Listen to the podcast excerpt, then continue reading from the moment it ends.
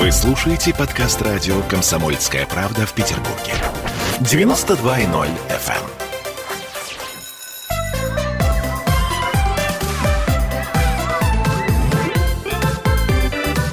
Родительский вопрос. 11.03 в Петербурге, и мы начинаем родительский вопрос. С нами на связи Ольга Панова, нутрициолог. Оля, доброе утро. Мы в прямом эфире. Доброе утро, Олечка. Да, и я напомню, что вы можете нам писать, можете нам звонить. А писать можно по трансляции, звонить нам можно по телефону 655-5005. А с Ольгой мы сегодня продолжим наш разговор о том, как угодить всем.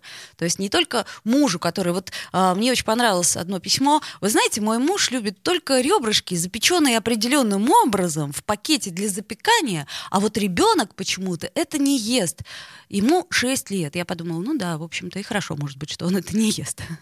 Это я к чему говорю? К тому, что, то есть, может быть, э, действительно мы э, тем, что не составляем меню, мы говорили в прошлый раз, что все-таки надо все планировать. А, разбаловали и своих мужей, и своих детей, и называется, мам, а мне свари вот такую вот кашу, а муж говорит, ну вот эту вот кашу я уж точно есть не буду. Хорошо, дорогой, а тебе я приготовлю сырники. А, из домашнего творога. А, я не успела его отжать и сделать. Ну, ну, я постараюсь. И словом, таким образом, женщина, несмотря на работу и свои дела, проводит, в общем-то, все свое свободное время на кухне и убеждает себя в том, что это ее хобби. Итак, что же нам еще можно сделать? Олечка, ну, э, здесь, здесь есть такой момент. Э, меню э, замечательно. Мы помним, что мы привлекаем к меню всю семью. Однозначно. Э, чтобы мы вместе обсуждали. Э, чтобы что потом у нас будем, не было э, есть. Да, э, некоторых, э, так сказать, проблем, что я хотел это, а ты сделала то. Нет, дорогой, ты тоже это хотел. Да-да-да, извините. Да, все равно они будут. Мы с вами прекрасно понимаем, что настроение меняется. А, есть один э, замечательный момент в этом во всем. Мы можем привлекать не только их к меню, но и к готовке. А, я ну, уже не раз говорила, что я очень люблю готовить, и для меня это такой релакс. Я могу на кухне провести весь день. И муж и семья может обидеться, что я там нахожусь постоянно. Но э, я опросила своих э, подписчиков, и выяснилось для меня, очень удивительная вещь. Оказывается, не все так любят готовить, как я. Да ладно? Для некоторых это да, да, необходимость. И, в общем-то, иногда и пытка. Э, а некоторые совсем ненавидят готовить, что для меня было вообще удивительно. Э, потому что то, что касается еды, э, ну, я еще раз повторюсь, для меня это удовольствие. Но вопрос весь в том, что если мы с вами привлекаем всю семью к готовке, ну, допустим, даже просто в выходные, да, в выходные мы с вами, например, приготовили на 2-3 дня и все вместе. Я вас уверяю, приготовленное вместе с детьми, с помощью мужа э, это будет естся сто процентов. То есть здесь не будет вопроса, а я это хотел или что-то другое. Даже если в меню мы составляли вместе, и э, муж может сказать, а у меня настроение поменялось. А тут сам приготовил, будь добр, как бы, ну, точнее, вместе приготовили, будь добр, вместе и покушаем. Правильно?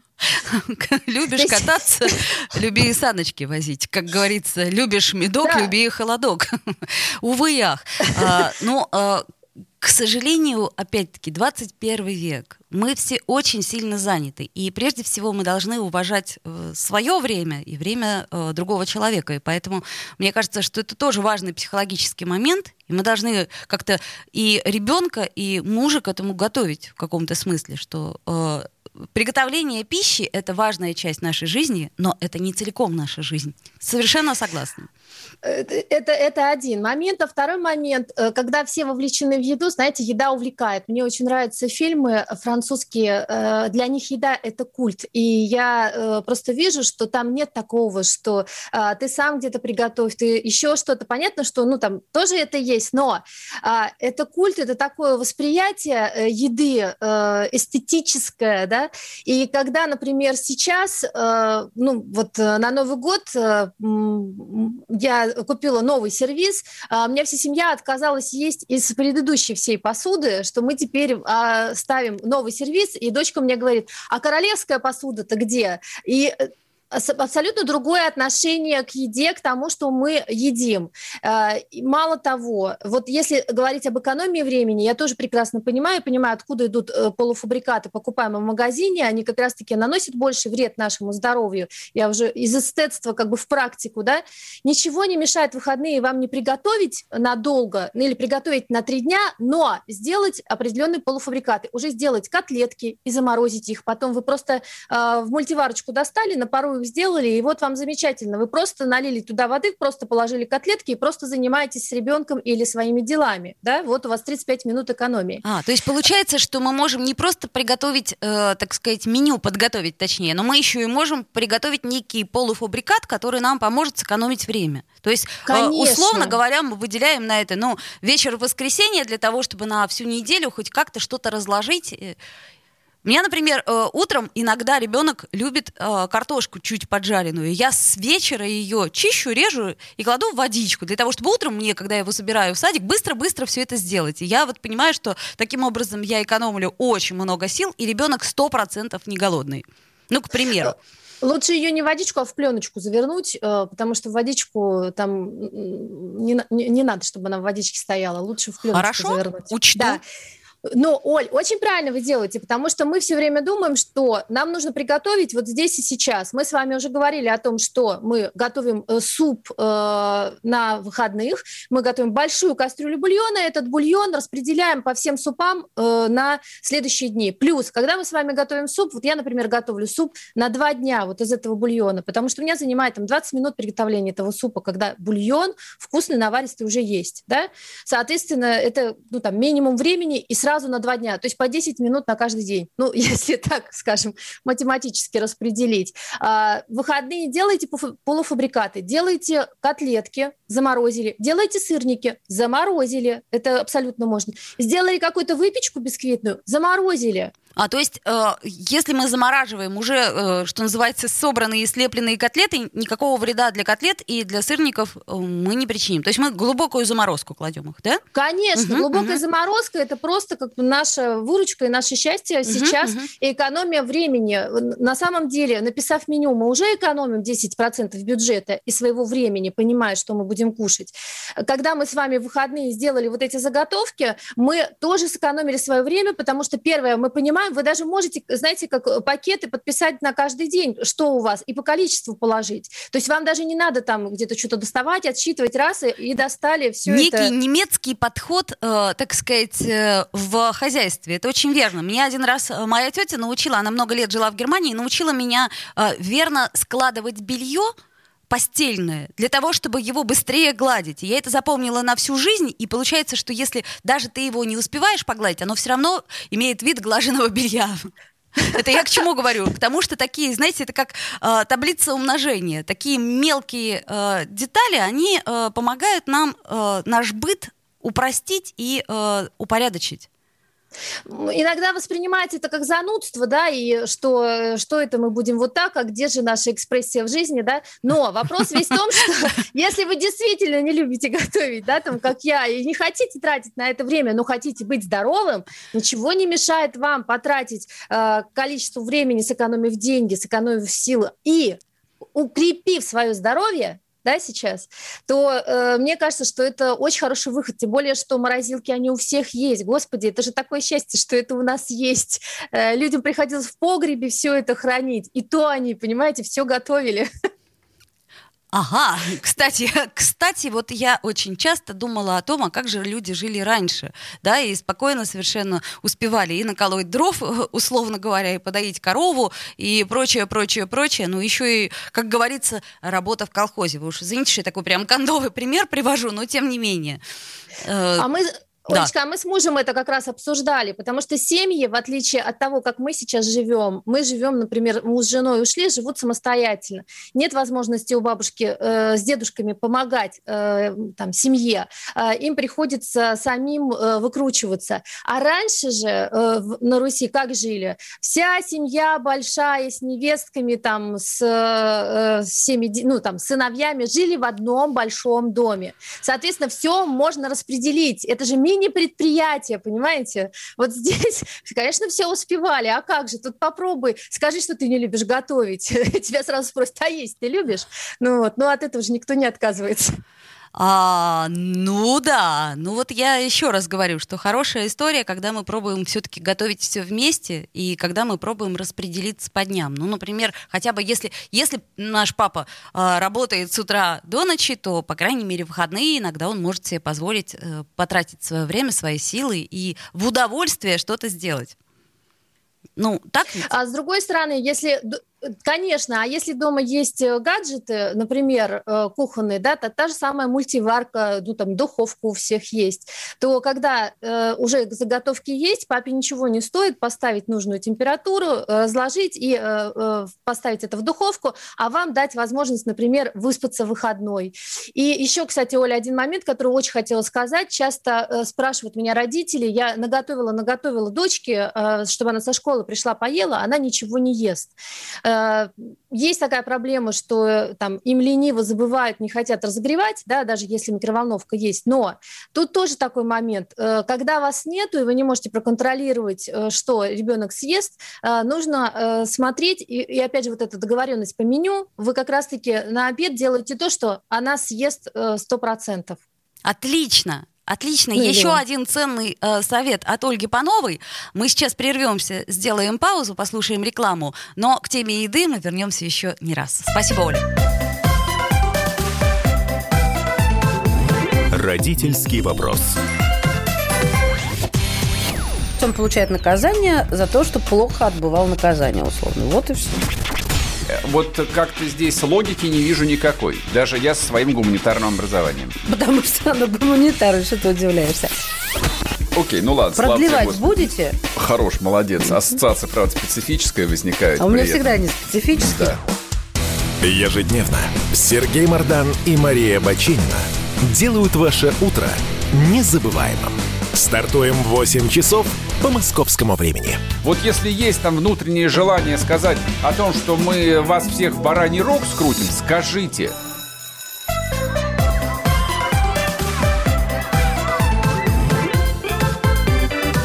Родительский вопрос. Постные лица начинают садиться, в зале постепенно гаснет свет. На школьной сцене мои мечты могут сбыться.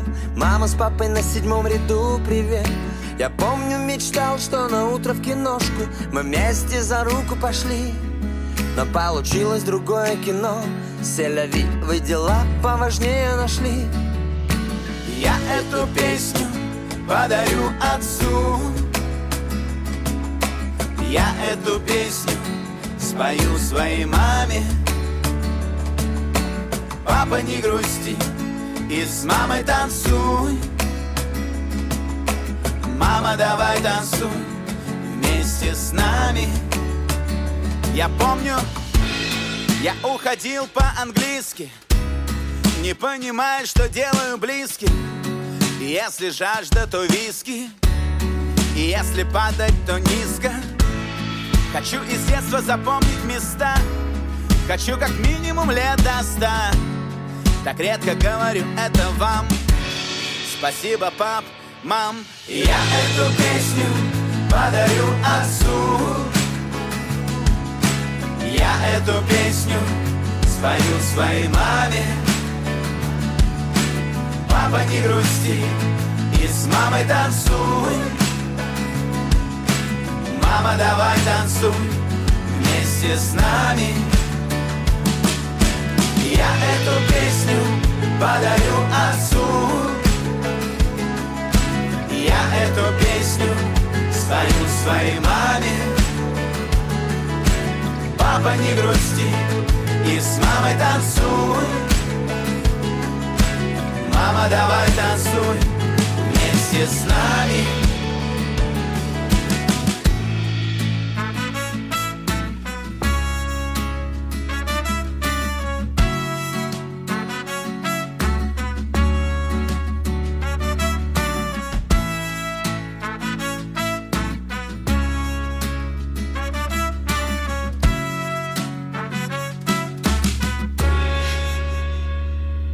Вновь возвращаемся в эфир. Родительский вопрос. С вами Ольга Маркина. И сегодня мы будем говорить об отцах. Мы продолжим наш разговор о том, э, какова роль отца, даже точнее, что мы ожидаем от отца, что имеем на самом деле. Но вот интересно, что э, впервые за 40 лет э, исследование в ЦИОМ и фонда отцовства составила портрет современного отца. И, в общем-то, это дало достаточно жесткий результат, потому что стереотип плохого отца вошел в ткань общества как данность. А образ хорошего отца не просто ему уступает, он еще и заражается синдромом плохого отца. То есть, смотрите, на первый взгляд все как всегда. То есть большинство, 77% считают себя в целом хорошими папами. 77% это отличный результат, на мой взгляд. Однако повальное чувство вины отцов по отношению к своим детям испытывает 71%. То есть все равно, при том, что ты а, вроде как хороший отец, но где-то внутри тебя живет это чувство, что что-то ты сделал не так. И, соответственно, чувство вины не дает а, мужчине полностью расслабиться и быть счастливым. Главное, что я мог сделать для своего ребенка, извините, это его сделать. 22% считают так. А далее, значит, два определяющих фактора синдрома плохого отца испытывают еще больше – мужчин. При этом лицо плохого отца это 52%. Понимаете, да? Он совсем не занимается воспитанием. То есть, э, ну, в общем, да, вот бывает такое, что ты спросишь мужчину на улице, скажите, пожалуйста, у вас есть дети? Да. А когда вы их видели? Ну, э, в общем, они есть, но воспитанием я не занимался никогда. 37%. Ну и 15% э, отцов считают, что они не зарабатывают. И, наверное, это создает основную проблему. Итак, я напомню, что сегодня, буквально через несколько минут, к нам присоединится Аглая Датышидзе, и мы будем говорить о роли отца.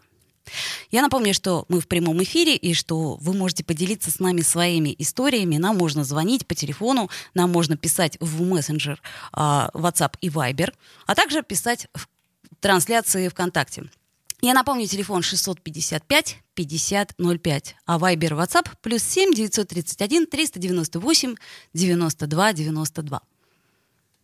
Дорогие друзья, я еще раз напомню, что мы вначале говорили о еде и о том, как можно угодить всем. Собственно говоря, эта тема, она очень напрямую связана с отцом, потому что а, часто мы ждем от отца каких-то чудес. Мы ждем, что он возьмет на себя большую часть проблем. А многие женщины уже и перестали ждать. И, в общем, а, самая большая проблема наша заключается в том, что а, мы не понимаем в принципе и в целом, а, чего мы сами хотим от мужчины. И вот к нам присоединяется Аглая Датышидзе, которая нам поможет с этой темой справиться сегодня. Аглая, привет, доброе утро. Да, я уже услышала кусочек разговора о том, что мы говорим про мужчин. Да, Также мы... говорим про отцов чуть-чуть. Ну вот, э, э смотри, Аглая, по э, опросу в ЦИОМ 77% э, отцов себя считают очень хорошими папами. Ну, это же замечательно, Но при кажется. этом испытывают чувство вины 71%. 71%. Ну, в общем-то, а, поскольку а, Аглая Датышидзе психотерапевт, она а, с точностью может сказать, что в наш э, век э, метамодернизма мы можем испытывать двойные чувства да. и, по сути, жить по двойным стандартам. Да-да-да, мне тоже так кажется, но дело даже не в этом, а в том, что часто бывает так, что одно другому не мешает, мало-то помогает. Представьте себе, что вы приходите домой, вам хочется очень отдохнуть. А там дети, которые говорят, пап или мам, а можно вот, вот, давай вот это вот, и давно мне обещал книжку почитать. Вам эта книжка уже, ну вот совсем все ребит перед глазами. Да, но при этом обещал. Обещал и так немного виноват, на самом деле. И вот когда ты обещал немного виноват, вот тут начинается как раз хорошее родительство. Часто. Знаете, как говорят, виноватый муж — это очень полезная в хозяйстве штука такая, да? Виноватый мужчина и виноватая женщина тоже, виноватый родитель. Они обычно делают больше. Это один из поводов быть хорошими, способов быть хорошими. А, то есть понятно. А, когда у тебя совершенно нету сил, но ты при этом понимаешь, что ты пообещал, а выполнить ты совершенно не в состоянии, то ты, соответственно, за это даешь какие-то другие бонусы. Ты говоришь, хорошо, давай так, сегодня мы с тобой не прочитаем вот эту вот замечательную книгу, которую я тебе давно обещала, но зато в субботу мы с тобой сходим в аквапарк, в зоопарк. Нет, ну вот это вот, знаете, какая-то очень ловушка, потому что вдруг в субботу ты уже будешь лежать пластом после пятницы. Об этом я и говорю. Да, и, соответственно, не, не сможешь э, ни то обещание, ни это. Поэтому я очень часто стараюсь обещ... не обещать. А, говорить возможно. У меня есть а, одна участница группы, которая смотрит на своих детей, троих, Мгм. грозит пальцем и говорит, я тебе не обещаю. А. Я тебе не обещаю. Вот это, как бы лайфхак такой. Смотришь на ребенка и говоришь, я тебе не обещаю. Но может быть. Когда мне мама говорила, посмотрим, Это значило это нет. значило нет, я не сразу это догнала, но потом очень быстро поняла, что, в общем-то, посмотрим, это значит нет. На самом деле, современного родителя часто можно поймать за это ты обещал, гораздо чаще, чем вот бабушек и дедушек и так далее. Потому что бабушки и дедушки слов на ветер не бросали. Ну, да, конечно. И относились всерьез к русскому языку. Аглая, давай все-таки вернемся к роли отца, Да. а, к типичным стереотипам, которые э, мы ну, имеем еще из представления, может быть, ну, не то чтобы домостроя, но из представления наших бабушек, дедушек. То есть мужчина должен зарабатывать. Я помню, кстати, мне как-то раз подарили э, книжку, которая э, очень давно подарили, она книжка-то старая. Ага. Называлась она «Девочка, девушка, женщина». Да, есть такая книжка. Вот, и в голове женщина, там было много э, трэша, но самый главный трэш был, конечно, когда э, и как нужно встречать мужа с работы. Э, вот, то есть дети должны быть причесанные, жена должна быть, так сказать, в хорошем настроении, желательно даже, я помню, такая была э, приписка «Привяза- д- э, «повязать на голову бантик». Это вот меня как-то добило так-то. Ну, кстати, у меня есть коллега, который читал другую книжку, мужчина там, мальчик-мужчина и что-то там еще. И он сказал, что ему как раз было хорошо, потому что он прочитал про все этапы полового взросления, и ему стало спокойно, что с ним происходит все окей. Ну, а с девочками... да. Патриархальное общество, оно, э, видимо, было лояльно по отношению к мужчинам, мягко скажем, и поэтому ему все понравилось. Ну вот вы видите, здесь в этом месте стереотипы, да, понятное дело, что вот еще Джеймс Холлис пишет, что мужчины, конечно, уже во власти стереотипов. И это сложно, потому что они над ними давлеют. Ну, стереотипы про отцов, конечно же, про то, что есть какая-то чувствительная мама и такой вот прям отец, который заботится, защищает, дает совет, указывает, а, что как-то показывает какой-то путь. Зарабатывает. Да, финансово обеспечивает, конечно же, решает все вопросы. Если что, он такой, знаете, как князь Владимир, да, такой верховный кто-то, кто, кому все стекаются все рычаги. И почему бы и нет? Неплохое такое, такое место, неплохое, если, конечно же, а, человек с этим справляется, и ему это конгруентно, ему это подходит. Ну, потому что не всем подходит. Почему? Потому что на самом деле, если мы берем современных мужчин, то современные мужчины, например, в четыре раза реже ходят к врачу. Почему? Потому что у них есть некоторое отчуждение от собственного тела. Это связано с тем, что они отделяются от матери, а мать у них связана с телесным, потому что с матери телесным больше. Ну так вот, я к чему это говорю? К тому, что в этом месте мужчине невозможно проявить чувствительность. Если он такой, как стена, если он должен, и много всего должен, то получается, что чувствительность забирает мать. И в этом месте получается некоторое эмоциональное отчуждение от отца, потому что просто, если он стена, ему сложно проявить чувства. Папы не плачут. А нам тут вообще мужчина пишет. Проблемы все выдуманы. Ну, э, по трансляции. Вот. Жиру бесимся. Э, С жиру бесимся. Ну, к сожалению, может быть и так, но тем не менее, э, мне кажется, что наша ситуация в 21 веке, она все-таки слегка изменилась. И получается, что, э, несмотря на то, что мы разные, функции мы можем выполнять почти часто одни и те же.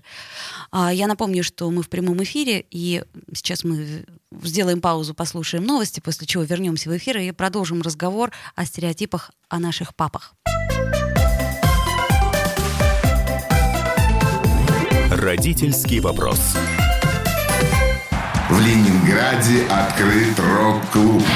Рок-н-ролл жив. Пошли на работу к Борису Борисовичу Гребенщикову, и Борис Борисович сторожил эту баню. Первые рок-группы. Я говорю, а дай мне кассетку послушать. А я тебе, говорит, сейчас спою. И вот, видите, Цой, мне одному, он мне поет все. Восьмиклассницу, гуляю. И меня уже так вставило. Первые фестивали. И там, и там был сидячий зал, и там, и там было жюри. Более того, жюри выдавало всякие грамоты и дипломы, которые впоследствии по жизни могли очень даже пригодиться. И настоящий драйв 80-х. Часто это заканчивалось все визитом в милицию.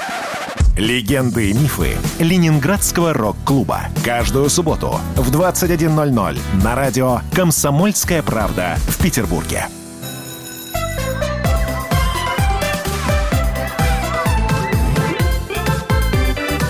Родительский вопрос. 11.33 в Петербурге. Мы вновь возвращаемся в эфир. Ольга Маркина, Аглая Ташидзе. И говорим сегодня о роли отца. Точнее, даже не то чтобы о роли отца, а о тех заблуждениях и стереотипах, которые мы пытаемся навязать э, нынешним мужчинам. К примеру, вот папа сильный, да? Ну, неплохо бы, конечно, чтобы папа был сильный. И неплохо бы вообще, чтобы кто-то был сильный, на кого равняться. Но, с другой стороны, понимаете, наше детское представление о силе — это не то представление, которое есть у взрослых, да? А детское представление о силе. Пришел, всем навалял, сильный такой классный, да, вот такой Добрын Никитич, да? А иногда ты понимаешь, что если ты придешь и всем наваляешь, то стратегически это неправильное решение. И вот есть такая, например, как это байка, легенда про Фрейда о том, что у него были сложные отношения с отцом. Это я в книжке про отца, кстати, прочитала. О том, что отец был евреем. Да, евреем был вот в эпоху нацизма. И был момент, когда он шел, и была лужа посередине. И прохожий напро- напротив, нацист, э, скинул шляпу отца Фрейда э, в грязь и сказал, посторонись, еврей, и прошел. А, на что Фрейд спросил у папы, папа, ну ты же ему навалял, да? Ну ты же вообще догнал его, объяснил ему. Ну что логично, да, такая прямая логика. А отец говорит, нет, я поднял шляпу и пошел дальше. Почему? А вот как бы сильный это мужчина или нет? Ну, в детских представлениях нет а, нюня. А если мы говорим про отца семейства, да, которому нужно добраться живым домой, то это в данной ситуации мужество. Поэтому мне кажется, что мужество проявляется по-разному. Ну, стереотип такой, да, пришел, всем вот э, навалял. И У меня далее. брат боксер, да, это как мы помним из детства. То да. есть я не боюсь, потому что я не боюсь хамить, потому что у меня брат боксер, если что, он вам придет и всем наваляет. Да, потом, конечно же, история про м- деньги. И здесь в этом месте а, и про границы. Вот в этом месте очень часто женщина говорит, хочу, чтобы мужчина был такой, как за, каменным стеной, за каменной стеной. Я пришла вот к, к этой камере, за ней стою, и все хорошо. С одной стороны, значит, каменная стена, а с другой стороны, у меня мягко, деньги на меня сыплятся, и как-то на меня любящим взглядом смотрят. И в этом месте вот представьте себе, что вы хотите, чтобы человек был каменный, а одновременно очень чувствительный по отношению к вам. И вот в этом месте либо ему нужно быть каким-то очень расщепленным, вот он заходит в одну часть своей личности, там он нежный, в другую часть своей личности, там он рвет и мечет. Но чаще всего есть социальный запрос на крепость, и тогда мужчины становятся бесчувственными достаточно. И такими функциональными, очень суперфункциональными. Но Тебе достаточно... надо денег, дорогая, конечно. Ребенку надо в, в садик в дорогой, угу. пожалуйста. Да. Но при этом, дорогая, я работаю от забора до обеда, прихожу домой и, в общем-то, тоже занят. Ну, и лежу, потому что я устал на самом деле. И в этом этом месте какая-то история такая есть э, странная, да, про папу, который пришел, лег и там засес телефон, газета, там, телевизор, в зависимости от эпохи. Но я думаю о том, что представьте себе, что вы, например, весь день принимали решения, а решение и выборы это самое сложное, что может быть. Сидите за столом, принимаете решение, решение, решение, решение, решение. А потом вы приходите, вам просто хочется чуть-чуть выдохнуть и быть в таком рефлекторном периоде, таком, когда ты тупишь и ничего не делаешь. А тут приходят и говорят, я работала весь день, а теперь ты поработай отцом, родителем, да, и, конечно же, в этом месте а, как будто бы очень требования противоречивые противоречивые по отношению к мужчинам. Хотя я понимаю, что сейчас есть у меня знакомые отцы и матери, которые и работают, и могут быть с детьми, и разделяют, и выделяют время. Но часто, когда есть очень большой запрос на что-то одно, то другое проваливается в этом месте. Ну, конечно же, еще есть история да, про нечувствительность, а, про то, что а, очень сложно женщинам а, вообще а, видеть мужскую слабость. Да, потому что если ты видишь слабость своего партнера, как тебе это пережить? Если ты видишь слабость своего отца, как тебе это пережить? И, конечно же, мужчины, которые оказываются в депрессии, это какие-то единичные мужчины или какие мужчины, которые позволяют себе метание и так далее. Ну, представь себе, что женщина мечется, кем мне быть? Может, той, может, этой. Ну, все думают, ну, вот да, короче, ну, деньги, дети ну, хотя у нее есть. Да. А есть мужчина, который говорит, я не знаю, быть мне менеджером или художником, или я еще поезжу, я не готов. И у меня кризис среднего возраста и вообще. Да, и сейчас я к отцовству не готов и вообще. И у меня есть такие коллеги, например, которые вызывают у меня уважение, потому что они позволяют себе себя донайти но многие люди не позволяют себе себя найти, напяливают какую-то первую попавшуюся ближайшую идентичность, которая более-менее соответствует, и работают в ней. Но потом все равно лет в 40, в 50 оказываются у разбитого карты. Почему? Потому что А, вот был я не собой, моя лестница была представлена на какой-то стене, я залез, смотрю, там вообще за этой стеной не то, что я хотел. А у меня уже на базе этой идентичности, то есть то, что я, например, менеджер. У меня построена семья, мне нужно кормить детей, их нужно кормить еще лет 10. Сил у меня уже нет, здоровье у меня уже не то.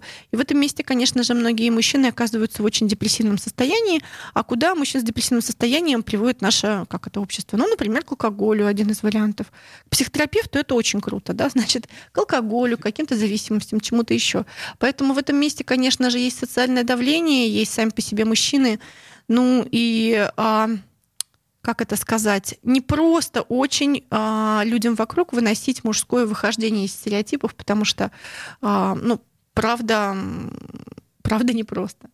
Ну и тем не менее, что с таким традиционным домостроевским э, представлением о семье мы вот чем дальше, на мой взгляд, тем чаще и чаще сталкиваемся. Не, ну понятное дело, что смотрите, вы м, смотрите, вот если мы в прошлый раз говорили, да, модернизм, постмодернизм, это постмодернизм, да, вот эм, постмодернизм, все развалено, не знаю, я, может, мужчина, может, не мужчина, как-то еще и так далее. И, конечно же, это сначала вызывает много сильных чувств, да, и очень хочется обратно, ну, господи, как же было хорошо раньше домостроить. Все было это- четко, понятно, да. и все было четко. И, есть, и самое смешное, что все эти вещи а, в современном обществе существуют параллельно. То есть кто-то строит домострой, да, и там ему хорошо, и, и люди, которым это подходит, они подходят. Там жена слушается, муж управляет, тра-ля-ля. Хорошо, отлично.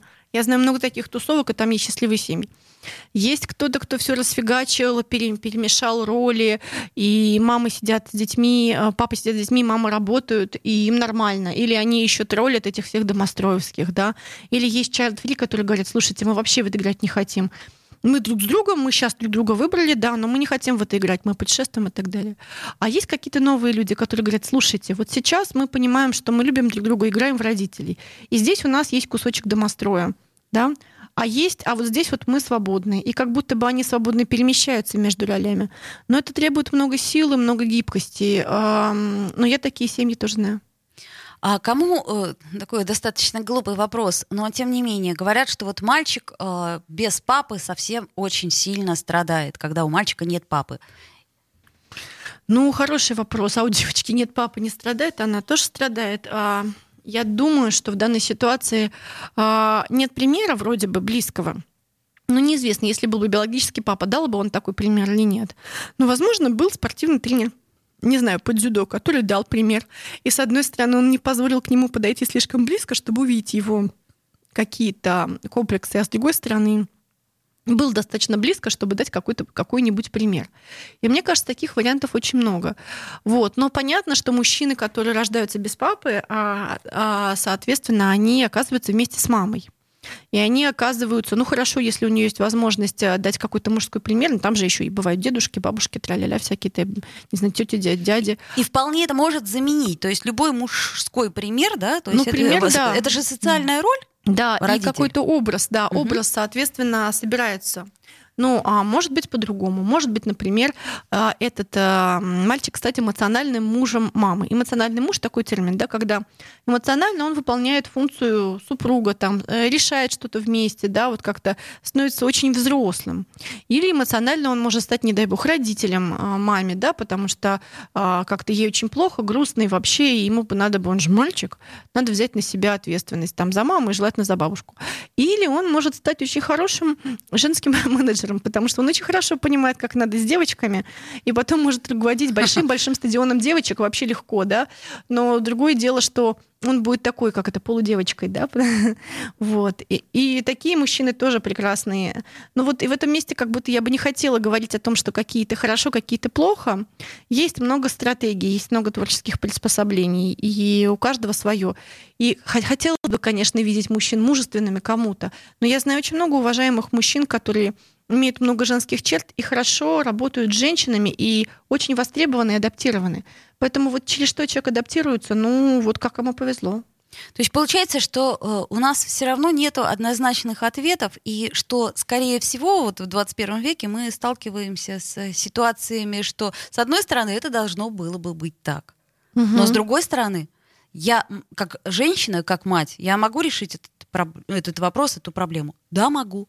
Что-то пострадает во мне? Нет, не пострадает. И получается, что э, практически, ну как-то не странно, но вот все вот наши э, стереотипы, они вот так вот как, как домино складываются и да, но мне кажется, что хорошо иметь вот этот вот а, патриархальный инструментарий в своем, а, как это, ящичке. И если вам сейчас нужно семью и нужно выстроить это, вы, например, договариваетесь со своим супругом, что вот сейчас играете так, да, и сейчас ты берешь такие ответственности, я беру такие ответственности.